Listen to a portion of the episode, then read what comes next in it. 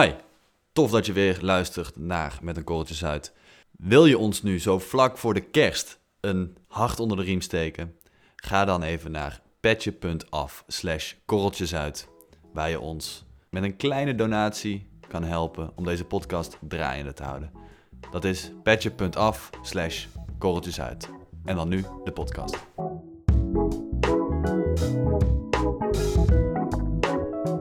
Dit is Met een Korreltje Zuid. In deze podcast nemen we je wekelijks mee naar internationale obscuriteiten en geopolitieke uithoeken. Ongezouten, maar met smaak. Wij zijn Max en Auke. Welkom. Mag ik een zelfgebouwde raket naar de maan schieten? Wat gebeurt er met misdaad in de ruimte? Space Law is een obscuur hoekje in het internationaal recht. Vandaag bespreken we de toekomst van de mensheid in de ruimte en onder andere het gevaar van de vervuiling van de baan rond de aarde. Dan nu, Space Law. Krikken met ISS'ers.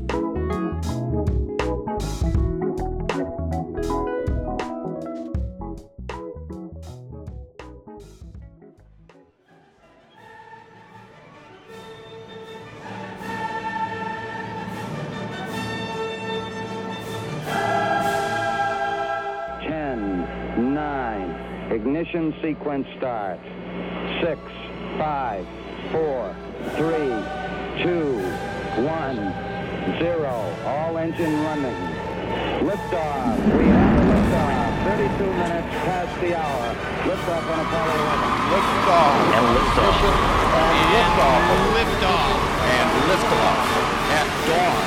The dawn of Orion and a new era of American space exploration. Ik vroeg me dus af, als ik nu het geld en de tijd en de middelen heb, kan ik dan met een eigen gebouwde raket naar de maan vliegen? Nou ja, los van het praktische deel, want dat lijkt me vrij lastig. Het theoretische deel, dat, mag een, ik... dat is een detail, het praktische Het- deel. ja, dat precies. Dat het 20 miljard gaat kosten, dat eh, prima. Maar eh, ja, theoretisch mag dat, vroeg ik me af. Toen dacht ik, nou ja, waar loop je allereerst tegenaan? En ik dacht eigenlijk dat je meteen tegen dat, de hele wetgeving rondom drones aanbotst. Ja. In Nederland zijn we daar natuurlijk vrij strikt op. We moeten overal vergunningen voor hebben. Maar in Nederland mag je in bepaalde gebieden, eh, volgens mij de Veluwe en, en gewoon natuurgebieden, mag je met een drone vliegen. Maar dat is maar tot een bepaalde hoogte, want daarna kom je in het luchtruim waar de, alle Ryanairs en EasyJets eh, rondvliegen. Om ons naar Marbella te brengen. Of Milaan. Dan kom je met die jongens in het geding. Ja. Dus dan loop je al vrij snel tegen een probleem aan. Mhm. Ehm, en als je daar voorbij bent, dan kom je uiteindelijk in de ruimte. En ja, dan eh, zou ik zeggen, good luck tegen de Nederlandse politie of, of, of wie dan ook. Om je Want dan nog eh, terug te roepen. ja, ja, dan komen ze niet meer achter je aan, denk ik. Dus ik denk dat het, ja, los van het luchtruim, dat je, ja, daar moet je natuurlijk wel vergunningen voor hebben. En dan moet je, Waarom? Wat is het punt van... nou ja, zoals ik zei, anders dan, dan vlieg je tegen, je tegen de Ryanairs aan. Dan moet natuurlijk wel gecontroleerd dat jij niet eh, met je raket tegen de, de, de, de KLM's doorboort. ja. Ja, lijkt me wel handig. nee, helder. Maar daarna heb je dus een vrij spel. Ja, maar nu Wa- is maar het... wat is daarna? Ja, dat is een, eh, dat is een soort juridisch grijs gebied. Mhm. Want vroeger hadden we, hè, als ik zeg 100 jaar geleden, had je natuurlijk eh, gewoon een land. En die had het idee dat alles boven, eh, ja, ik denk 100 meter, want huizen waren natuurlijk van de mensen zelf. Alles boven 100 meter was gewoon van de overheid, was, het, was de lucht en daar waren zij de baas. Mhm. Nou, toen kwamen er vliegtuigen in, het, eh, in de wereld. En toen werd het toch lastig, want een piloot kan niet aan de grens stoppen en dan zijn paspoort laten zien. Dus daar moest wetgeving voor bedacht worden, Ja. zodat vliegtuigen gewoon vlekkeloos over landen kunnen vliegen. Dat ging ook lange tijd goed. Nou, toen kwamen we in de jaren 50, gingen de Russen en Amerikanen gingen allemaal satellieten de ruimte inschieten. Ja. Ja, een satelliet kan Wie, wie natuurlijk... schoot de eerste satelliet de lucht in? De Russen. Wanneer? 57, uit mijn hoofd. Jij bent goed, in goed geïnformeerd. Ik doe mijn huiswerk. Ja, netjes. Ja, echt goed. Maar ja, toen liepen ze natuurlijk weer tegen problemen aan dat een, ja, een satelliet gaat natuurlijk zo gigantisch snel. Mhm. Die kan niet, want een, een vliegtuig moet nog steeds wel toestemming vragen om een luchtruim binnen te treden. Ja, een satelliet die, gaat, die vliegt in drie minuten eh, van Oost naar West-Rusland, bij wijze van spreken. Ja. Die kan niet ieder moment een eh, toestemming vragen en dat nog eens die gaat natuurlijk 16 rondjes rond de aarde. Dus eh, honderd- honderden keren per dag ieder land toestemming vragen. Dat gaat niet. Dus daar moest weer een nieuw verdrag voor bedacht worden. En Space law. ja, dan kom je, in, kom je in het gebied van space law. Het ruimterecht. Oké. En ehm, ja, daar is het eigenlijk ehm, ja, toch redelijk free for all. Als in, als je, zolang jij vredelievend bent, eh, je niet allemaal massavernietigingswapens gaat installeren, je, ja, je gewoon een beetje gedijst houdt, dan mag er eigenlijk vrij veel. Ja, je mag dan weer niet zomaar de maan eh, je- eh, je vlag erop zeggen, zetten en, en zeggen, dit is mijn grondgebied. Ja, Ja, je mag kun je geen, doen. Je mag geen soevereiniteit claimen. Ja, ja, ik vind dat ook altijd zo'n zo'n vaag, vaag gebied. Want ja, ik, ik bedoel, ik kan dan... Hè, stel, ik heb die raket gebouwd, ik ben onderweg, bam, ik land op de maan... en ik, zet daar, ik plant daar mijn vlag, zoals de Amerikanen gedaan hebben. Nou, die trap ik eerst omver. En ik plant mijn vlag daar. Ja. weet je, en ik zeg, dit is mijn maan. Ja, dan zullen er toch ja, 7 miljard andere mensen op aarde denken... ja, succes, Het is niet jouw maan. En dan is het toch gewoon... Ja, precies. Klaar. Maar dat is ook weer een grijs gebied. Wat trouwens interessant is, die Amerikanen die hebben daar die vlag geplant. Ja, Om vervolgens eh, een of andere staat, die wilde dat dan als cultureel erfgoed laten erkennen. Mhm. Maar dat kon dus niet, omdat dat dan gelieerd zou moeten zijn aan een staat. En dat Ah, ja. mag niet, want je mag geen soevereiniteit claimen in Ja. de ruimte. ja, ja. Ontzettend. Ja, want de Verenigde Staten heeft natuurlijk als land wel die, Ja. die dat verdrag ondertekent. Dat, dat Exact. ze nooit. Daar zijn eh, allemaal van die verdragen voor. Maar jij zegt trouwens, zolang je maar vredelievend bent... Ja, en zolang je maar geen massavernietigingswapens eh installeert... maar er zit nog wel van alles tussen. ja, je mag ook een hele hoop in de ruimte. Eh, In principe is het gewoon een soort grijs gebied, een soort juridisch no man's land. Oké, dat, is wel- dat is wel boeiend. Dus, maar hoe zit het dan met die... Ik dacht altijd dat ze die rechten hadden verzonnen om ervoor te zorgen dat die Amerikanen en die Russen niet allemaal van die ballistische raketten naar elkaar zouden Ja. knallen. Ja, dat is natuurlijk ook wel. eh, dat willen ze allebei natuurlijk eh, voorkomen. Dus volgens mij is dat ook in al die verdragen opgenomen. Hè? Dat je dus niet met, eh, ja, zoals ik zei, met, met, met een raket. Ja, het moet vredelievend en geen massavernietigingswapens, bio, biochemical, mag allemaal niet. Maar hoe verklaar je dan de Space Force van eh, de Amerikanen? en o- overigens ook van de Russen en van de Chinezen. Nou, ik las dat dat verdrag, eh, dat je wel militaire operaties, of, of ja, hoe, hoe je het wil noemen, militaire activiteiten mag ontplooien in de ruimte. Mhm. Ja, dus, dat is natuurlijk ook een beetje een soort open gebied. Dus je mag wel een Space Force hebben, maar je mag dan niet... Geen agressieve oorlog Ja. voeren of zo. Ja, maar ja, ik weet niet. Kijk, het ding met die verdragen is natuurlijk altijd, hoe ga je dit eh, handhaven? Ja, Want, ja dat is altijd, eh, dan is de cirkel weer rond. want wat, eh, er is toch zo'n uitspraak van in blackjack of in poker. Wat is, er, wat is er beter dan twee azen in je hand hebben? Twee azen en een geweer.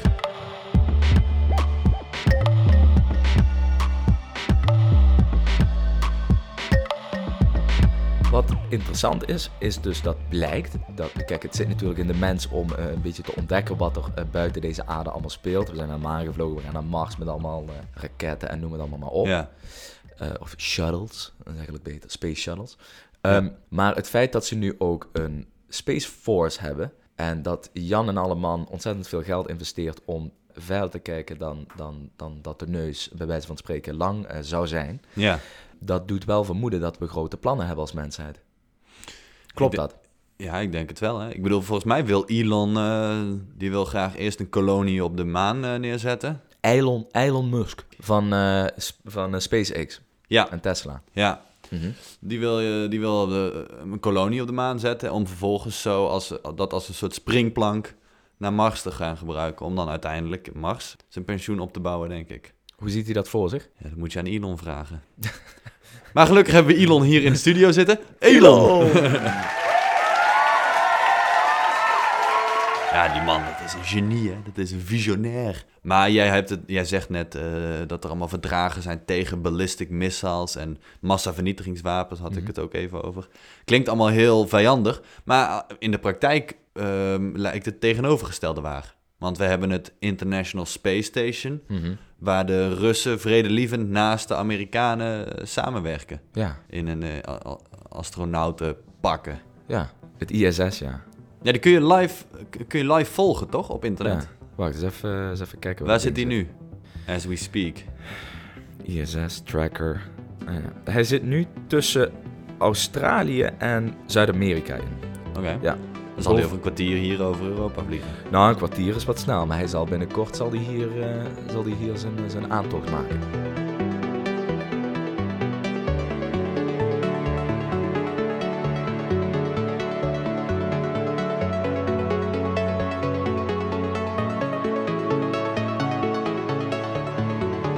Maar wat wel leuk is aan dat ISS, hè, wat we net zeiden, dat die, die zit in de ruimte, die, er vallen allemaal speciale wetgeving onder.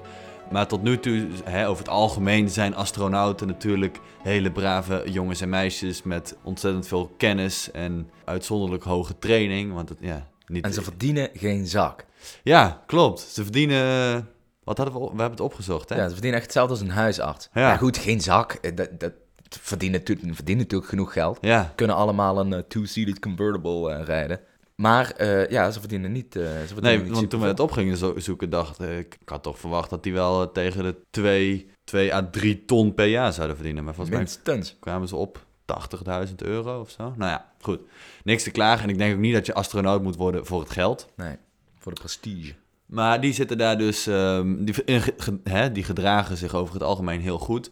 Ik zeg over het algemeen, want er is een, een voorval geweest... wat eigenlijk wel voor alle international law professors en scholars... een heel interessante case was. Eh, zo waren er in de jaren 70... toen bestond het International Space Station nog niet... maar wel een voorloper. Een Amerikaanse, ja, een Amerikaanse Space Station. En die, die astronauten die zaten daar. Maar die werken onder zo'n enorme druk, zoveel stress, omdat het natuurlijk extreem duur is om twee of drie of vier astronauten daarheen te krijgen. Ja, dus, dus, dus de NASA wil iedere minuut van die astronaut zo efficiënt Ja. mogelijk gebruiken. Dus dat programma van die jongens werd, eh, werd steeds voller, steeds drukker. Die hadden amper nog tijd om te slapen of om überhaupt uit het raam te kijken en even te genieten van waar ze waren. En op een gegeven moment hadden ze er genoeg van. En toen hebben ze gewoon de boordradio uitgezet. Oh. Met, met, met, eh, ja, met Houston is dat, denk ik, hè? Houston, we have a problem. Ja. Nou ja, zij hebben With gewoon you. gezegd... eh, jongens, we, hebben, we trekken dit echt even niet meer. Ze Ja. hebben hem uitgezet. en eh, ja, toen, Oh. toen, toen zaten ze gewoon in de, in de dark, zeg maar. Ge- Geen contact met aarde. En eh Nee. zweefden zij een half uur, volgens mij. Oh, dat is echt lang. Ja, hebben vind ze dat, lang. eh, en hebben ze gewoon heel even rustig aangedaan. Ja, gelegen denk ik niet, want je zweeft daar toch gewoon. Maar wel een beetje uit het raam gekeken en even, even, even genoten. Ja, en dit was ook wel, eh, nou, uiteindelijk weer aangezet. Ja, Houston helemaal over de zeik natuurlijk. Maar ja, goed, wat ga je eraan doen? Zijn ze daarvoor eh, veroordeeld? Nee, ze zijn niet veroordeeld, maar dit was wel een soort eh, wake-up call van de NASA ook van, ja, je moet er gewoon op letten. Die, die, dat dit, het zijn mensen die daarin zitten. En als je die onder extreme druk zet, dan gaat dat psychologisch gewoon niet goed. Ja. En je moet natuurlijk wel eh, ja, mentaal stabiele mensen daar in die ruimte hebben. Ik denk dat dat de voornaamste voorwaarde is om astronaut te Dat, worden. ik denk ook dat dat wel een... Ja, dus toen is daar eigenlijk toch wel een soort ehm, president hebben, die, hebben ze daarmee gezet. Mhm. En nu is dat wel beter gereguleerd. Nog steeds hebben astronauten niet... Die hebben het nog steeds echt heel druk. Mhm. Eh, die werken 14 uur per dag, volgens mij. Nee, maar er, worden ook niet de, de, er wordt niet de eerste, de beste eh koekenbakker voor aangenomen natuurlijk, Nee. hè, om astronaut te worden. Of Nee. cosmonaut. Ik las dat ze in 2017 had de NASA... eh, die had weer een vacature openstaan. Ja. Zo, zo gaat dat gewoon, vacature. En er hadden 12.000 mensen zich voor aangemeld die ook daadwerkelijk gekwalificeerd waren. Dus niet zomaar eh, Jan en Piet met een, eh, met een MAVO-diploma. Maar gewoon eh, mensen die wel echt, ja... Jan en Piet met een MAVO-diploma. Nee, maar dus mensen wel die, die echt voldeden aan de toelatingseisen. Van de 12.000 zijn er uiteindelijk acht aangenomen. Dus de kans om astronaut te worden, die is natuurlijk, eh, is natuurlijk vrij klein. Ja. Maar, Wat moet je ehm, sowieso eigenlijk, wat, wat moet je voor persoon zijn om astronaut te worden? Nou, in principe hoef je volgens mij als astronaut... Ja, je moet volgens mij voldoen aan een, aan een, aan een lengtemaat. Want eh, ik, ik ben te lang, denk ik. Ik ben 1,94. Als je op Google invoert, hoe word je astronaut? Dan krijg je... Begint allemaal met de opleiding. Wie bij NASA solliciteert voor de functie van ruimtevaarder moet goed onderlegd zijn. Dat wil zeggen, u moet een opleiding op het gebied van bijvoorbeeld wiskunde, biologie of techniek hebben. En daarnaast moet de kandidaat minimaal drie jaar ervaring hebben in dat domein. Nou, dat is op zich haalbaar. Het is niet een onmogelijk eh, eis. Nee, maar ik denk niet dat je met, eh, ja, weet je, je moet natuurlijk, je moet echt zo'n totaalpakket hebben. Hè? Ja. En je moet niet bang zijn aangelegd. En ik denk dat heimwee ook eh, absoluut geen onderdeel mag zijn van jouw eh, persoons. eh, Nou ja, je vliegt toch eh 16 keer per dag over je huis. Maar dat was dus eigenlijk de eerste eh ruimtemuiterij. Mhm. Tot dit jaar was er eigenlijk nog nooit een misdaad of een overtreding gepleegd in, in de ruimte. Ja. Maar zoals ik zeg, tot dit jaar. Althans, het wordt nog onderzocht. Het, is, het loopt, onderzoek loopt nog.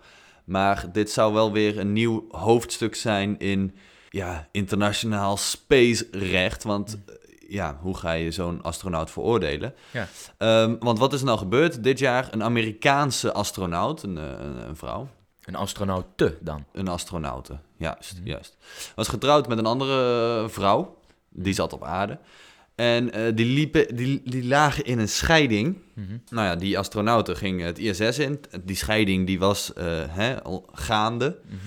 En die vrouw op aarde, die kwam erachter dat haar, ja, op, op dat moment nog vrouw, ex-vrouw, allerlei financiële feiten wist van haar. Van, eh, hè, die- want ze hadden gewoon contact met elkaar. En die astronauten zeiden allemaal van, ja, hoe kan het dat jij nu die auto gekocht hebt? En die vrouw op aarde zei, hoe, hoe weet jij dat? Nou, blijkbaar had ze in het International Space Station gewoon ingelogd. Ja, simpelweg gewoon op, eh, op mijning.nl, bij wijze van spreken. Eh, en, en had ze daar eh, allerlei financiële gegevens ingezien. Nou, en nu wordt dus onderzocht of dat een, een, ja, een misdrijf was. Want ze lagen in scheiding. Had, mocht zij überhaupt inloggen op de bankgegevens van haar echtgenote? Het is wel cute.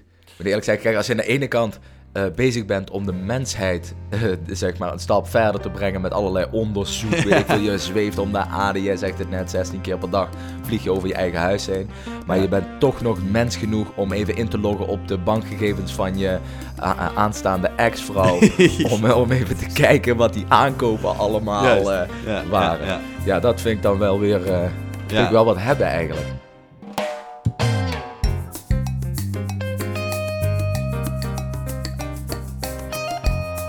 Maar dit is natuurlijk niet voor het eerst dat er nagedacht wordt over hoe moeten we iemand veroordelen die als astronaut een, misda een misdaad eh, begaat. Ja. Eh, daar is al e- langer over nagedacht. En het is zo dat een astronaut gewoon eigenlijk de, de wetten moet volgen van zijn land. Dus de Amerikaanse, de Amerikanen, de André Kuipers moet gewoon de Nederlandse wetten volgen. Ja. Maar wat nu als een Amerikaanse astronaut een Russische astronaut op zijn kop tikt? Weet je, ja, die zou dan dus Op de, kop, op de cuptek. Ja, Dat is precies. zo Brabants om te Met, zeggen. met, met, met een bankschroef. Ja. Inbus nummertjes 9. Ja, klats, miljard, miljard. nou ja, eh, die zou dan dus in Rusland veroordeeld eh, moeten worden, want hij, hè, de, de, de, de, de daad is tegen een Rus gedaan. Maar het probleem vanaf eh, ja, eigenlijk het begin van het ISS en nog steeds is, de Russen en Amerikanen hebben geen uitleveringsverdrag met elkaar. En dat wilden ze wel voorkomen. Dus ze hebben in, het, in, het, in, in een van die space-verdragen... hebben ze opgenomen dat, dat... Dat uitleveringsverdrag hebben ze nog steeds niet, de Russen en Amerikanen. Behalve voor astronauten in het ISS. Ah ja. Dus als een astronaut eh, een andere Rus op de kop tikt... dan kan hij dus wel... Juist. dan kan hij wel uitgeleverd worden naar het eh, desbetreffende land. Dus Echt? Ja, ja. Oh, dat vind ik wel vet. ja, dus je moet oppassen, André. Ja. André moet zijn, handjes thuis houden. Maar André Ja. is geen Amerikaan. Nee, dat is waar. Het punt met die ruimte is wel een beetje dat, dat de achtertuin van morgen genoemd eh, mag worden. En dat is ook de reden dat we daar allemaal wetgeving voor, eh, voor verzinnen. Want we moeten natuurlijk wel een beetje opletten. Stel, het wordt ontzettend makkelijk om daar naartoe te gaan, daar van alles te ontdekken. Daar eh, allemaal eh, grondstoffen, of ja, ruimtestoffen zijn het eigenlijk, om die daar te gaan halen. Moeten er natuurlijk wel regels aan verbonden zijn. Ja. Nou, En volgens mij, ik weet niet, jij wist hoeveel satellieten er rond onze aarde springen. Ja, 5000. Ongeveer. En eh, we schieten natuurlijk allemaal eh, satellieten de lucht in voor telefoonverbindingen, internet, je kent het allemaal wel. GPS. GPS, maar dat zorgt voor iets dat ze ruimtevervuiling noemen. En dat betekent eigenlijk dat er allemaal rond, ja, er er vliegen natuurlijk gewoon allemaal dingen door dat ruim Ja, die eh, schade kunnen toebrengen aan andere dingen in dat ruim. En als je op internet een plaatje opzoekt, en dat kunnen we eventueel later deze week wel op onze Instagram ook zetten. ja ga daar even naartoe. Juist. Korreltjes uit op. Instagram. Eh, ik weet niet of op het moment dat jij deze podcast aan het luisteren bent, of die foto er al op staat, maar goed, in de loop van de week zal die verschijnen. Hoe dan Mhm. ook, dan zie je de aarde met daaromheen het vuil dat rondzweeft in onze orbit. Oftewel Ja. in, onze, in onze baan rondom de aarde. Ja. ja, want ik zag dus wel eens... ehm, want het, eh, ja, als je dat plaatje ziet, dan ziet het er nog enigszins vredelievend en eh, gezellig uit. Nou ja, Mhm. zie je plaats van die... Je ziet eh, een hoop van die dingetjes eh, zweven. Maar eh, er zijn natuurlijk gewoon... Er zijn wel eens astronauten die een, een hamer of een... Of hoe zeg je dat? Een, een krik of zo. eh, Mhm. Tijdens zo'n ruimtewandeling los hebben gelaten. En dat zweeft dan langzaam weg. Maar Oh. dat...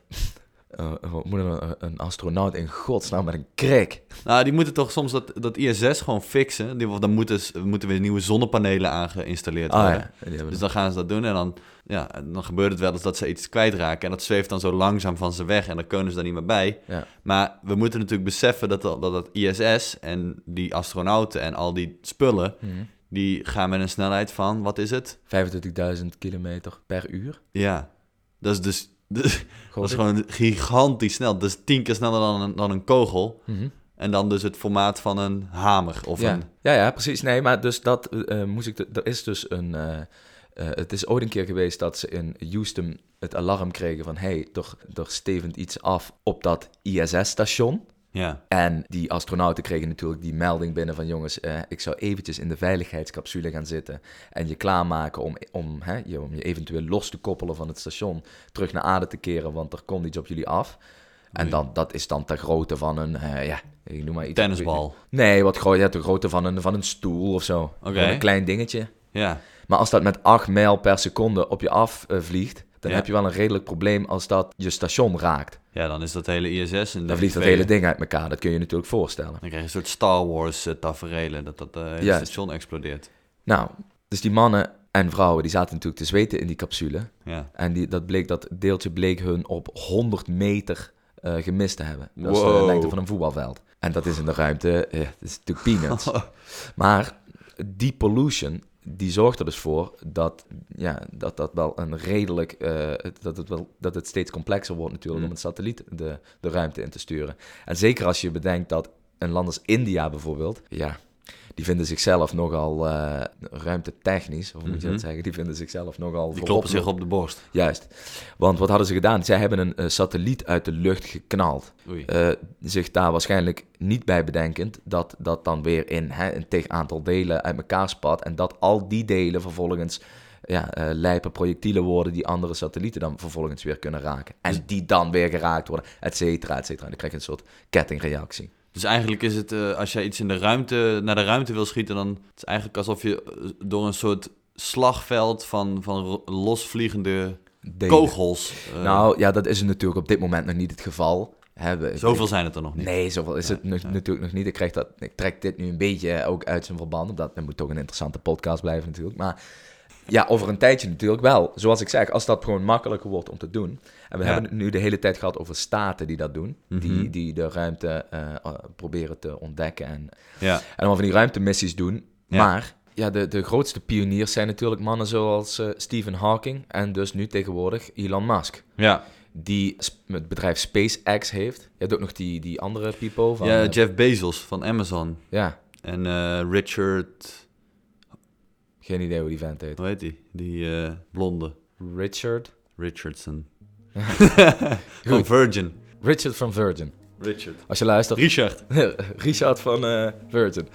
Nou ja, die hebben allemaal heel veel geld, kennis en ambitie vooral. En die zeggen, we willen gewoon ervoor zorgen dat de mens eh, blijft voortbestaan. En eh, we ontkomen er niet aan om eh, ooit een keer deze aardkloot te gaan verlaten. Ja. Dus daar komen dan weer allemaal hè, ethische vragen. Hoe ver kun je gaan? Wat, eh, mo- moeten we wel een andere planeet kolonialiseren? Of verkankeren we die dan ook weer daar? Ja. ja, en dit is natuurlijk wat we net zeiden, die, die orbit pollution. Mhm. Ja, tot nu toe waren het eigenlijk altijd staten die dan in die de ruimte ingingen. Maar nu gaat dus ook zo'n zo'n genie als Elon Musk eh, met zijn SpaceX bevoorraadt hij eh, allerlei, ja, het ISS. Maar hij stuurt ook allerlei satellieten eruit.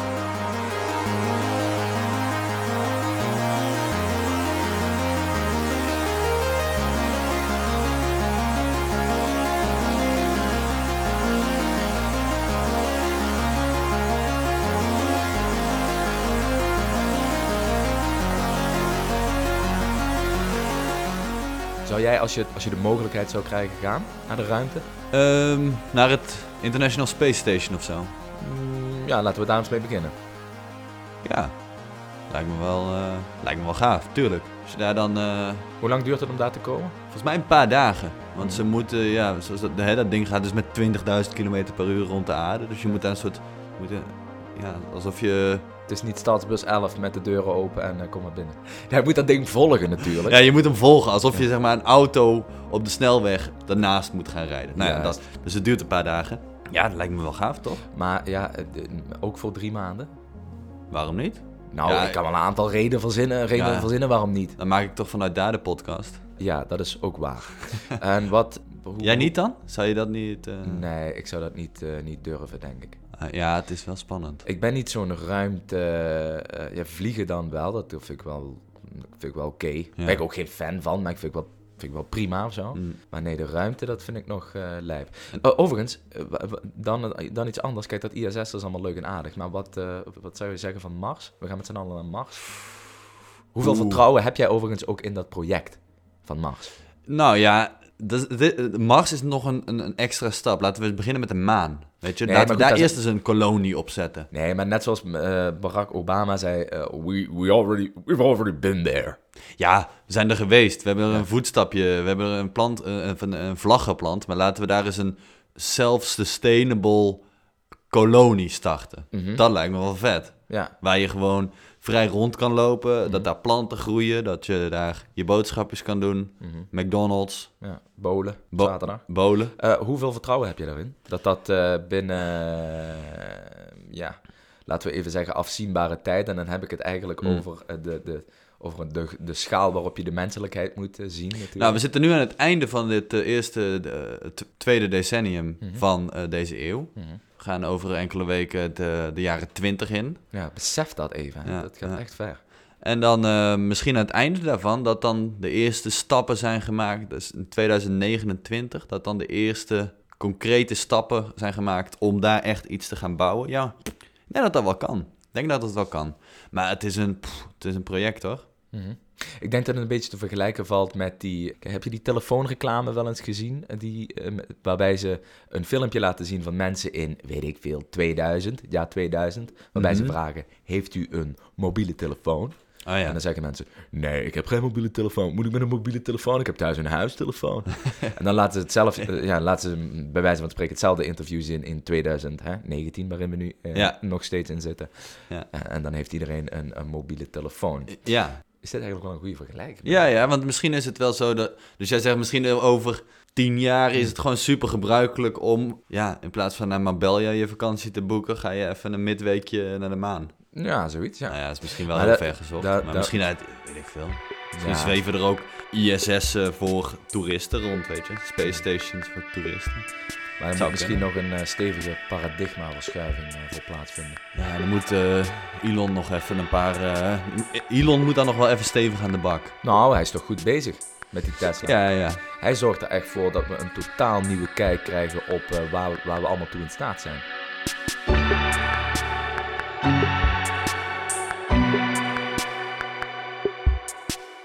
Ja, dus het is allemaal nog... Het is nog toekomstmuziek, maar misschien is- gaat het op een gegeven moment... Neemt het een, een vogelvlucht en voor je het weet...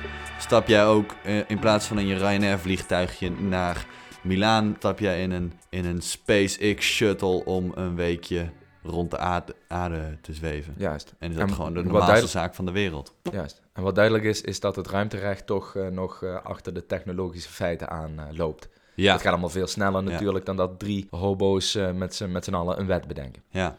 hey, en waar vliegt dat ISS nu? We zijn nu een kwartier verder. Dat is een goede vraag. Ik zie... Goh, jongens. Hij, zit, eh, hij vliegt rakelings langs Cairo, Egypte. Of rakelings langs. eh, daar zitten wel wat kilometertjes tussen.